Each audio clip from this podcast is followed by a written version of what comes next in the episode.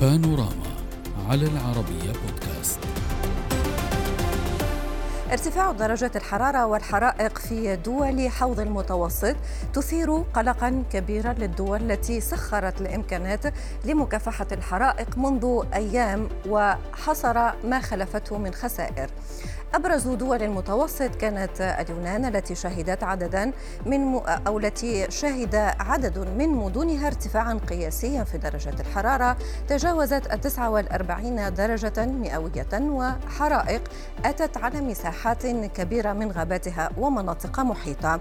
استنزفت طبعا جهود فرق الطوارئ لإخماد نيران الحرائق وإجلاء سكان المناطق المتضررة ومعهم نحو 30 ألف سائح من أنحاء العالم. الحال مشاهدينا في إيطاليا لم يختلف كثيرا حيث تم تسجيل 13 حريقا وسط تصاعد في درجات الحرارة بلغت نحو 45 درجة مئوية. أيضا حرائق الغابات طالت صقلية والجزر الكتالونية في إسبانيا أو الجزيرة الكتالونية وبلغت مستويات الحرارة أكثر من 45 درجة مئوية.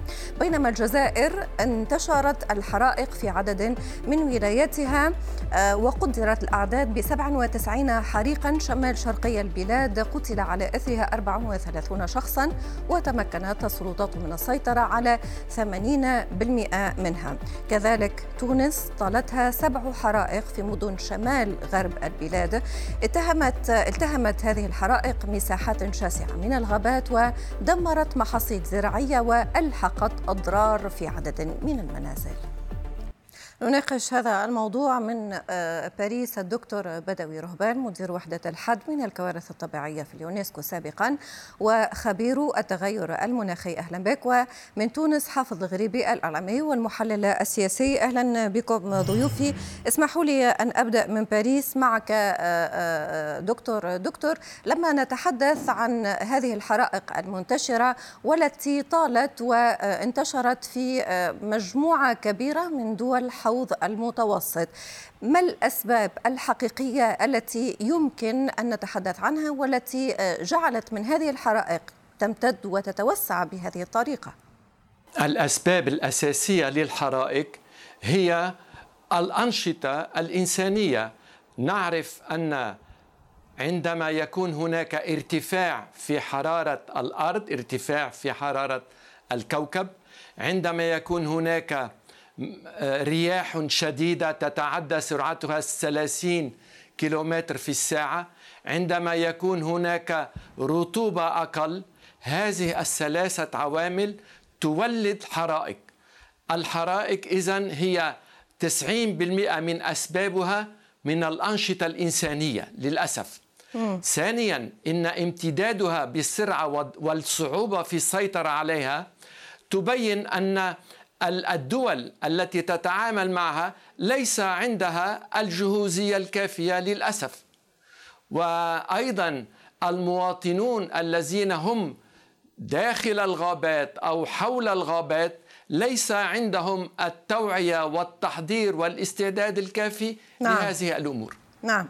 أستاذ حافظ كيف تقيم حضرتك تعامل الدول مع هذه الكوارث؟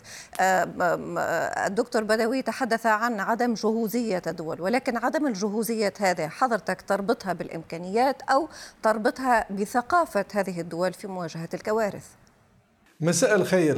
فعلا آه، هناك عدم جهوزية آه، انعكس مباشرة على حجم هذه الحرائق التي امتدت بشكل كبير. آه، دعني أقول حتى على مستوى الدول المعنية بالحرائق هي آه، إجمالا دول آه، عانت من أزمات مالية واقتصادية خلال السنوات المنقضية على غرار تونس وإيطاليا كذلك واليونان وغيرها. الشيء الذي خفض ميزانيات الصيانة وميزانيات الرعاية وميزانيات التوقي من الحرائق والتي تتطلب كل سنة ميزانيات هامة آه، لإعداد آه، خطة شاملة لتجنب امتداد الحرائق من خلال وضع القواطع وغيرها من التراتيب المعمول بها للتوقي وحصر آه، هذه الحرائق عند اندلاعها في حدود معينة. زد على ذلك كما تعلمون جيدا التغيرات المناخية واليوم الأمين العام للأمم المتحدة تحدث عن بداية هذه التغيرات وبالتالي نحن نتوقع حتى على امتداد السنوات القادمة نعم. المزيد من امتداد مثل هذه الحرائق ولا بد من وضع خطط آه، شاملة وكاملة وأكثر دقة ووضع ميزانيات لهذه الغابات لتجنب امتداد الحرائق كل ما ارتفعت درجات الحرارة م. ثم آه، فعلا كما ذكر الأستاذ آه، هناك كذلك جانب من الوعي والمطلوب لدى عموم الناس ولدى عموم المتساكنين بجوار الغابات وخاصة منهم الذين يقومون بزيارة تلك الغابات مثلا في فترة الصيف للتخيم والاصطياف آه، هؤلاء الأطراف كما تعلمون ربما هناك انعدام للوعي.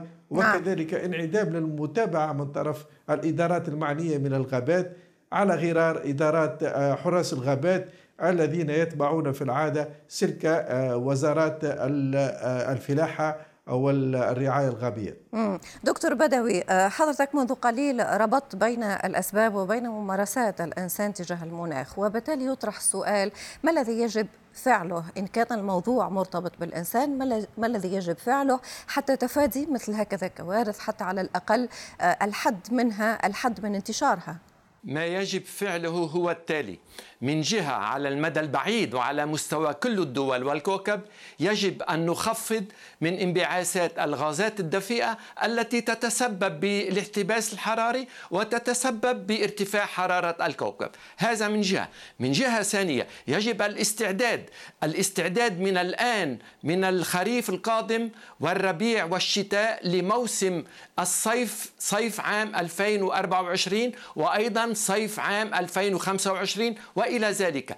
كيف نتحضر نتحضر اولا بأن يكون هناك تخطيط تخطيط للغابات خلق مساحات تبتعد عنها الأشجار. خلق مساليك لكي تستطيع فرق ولكن آه، دكتور بدوي ما, ما, ما تتفضل بالحديث به نعم. لو سمحت لي ما تتفضل بطرحه. تعلم حضرتك جيدا وأكثر منا حتى بأنه يطرح في كل مرة. نحن نتحدث عنه ونناقشه في في كل مرة.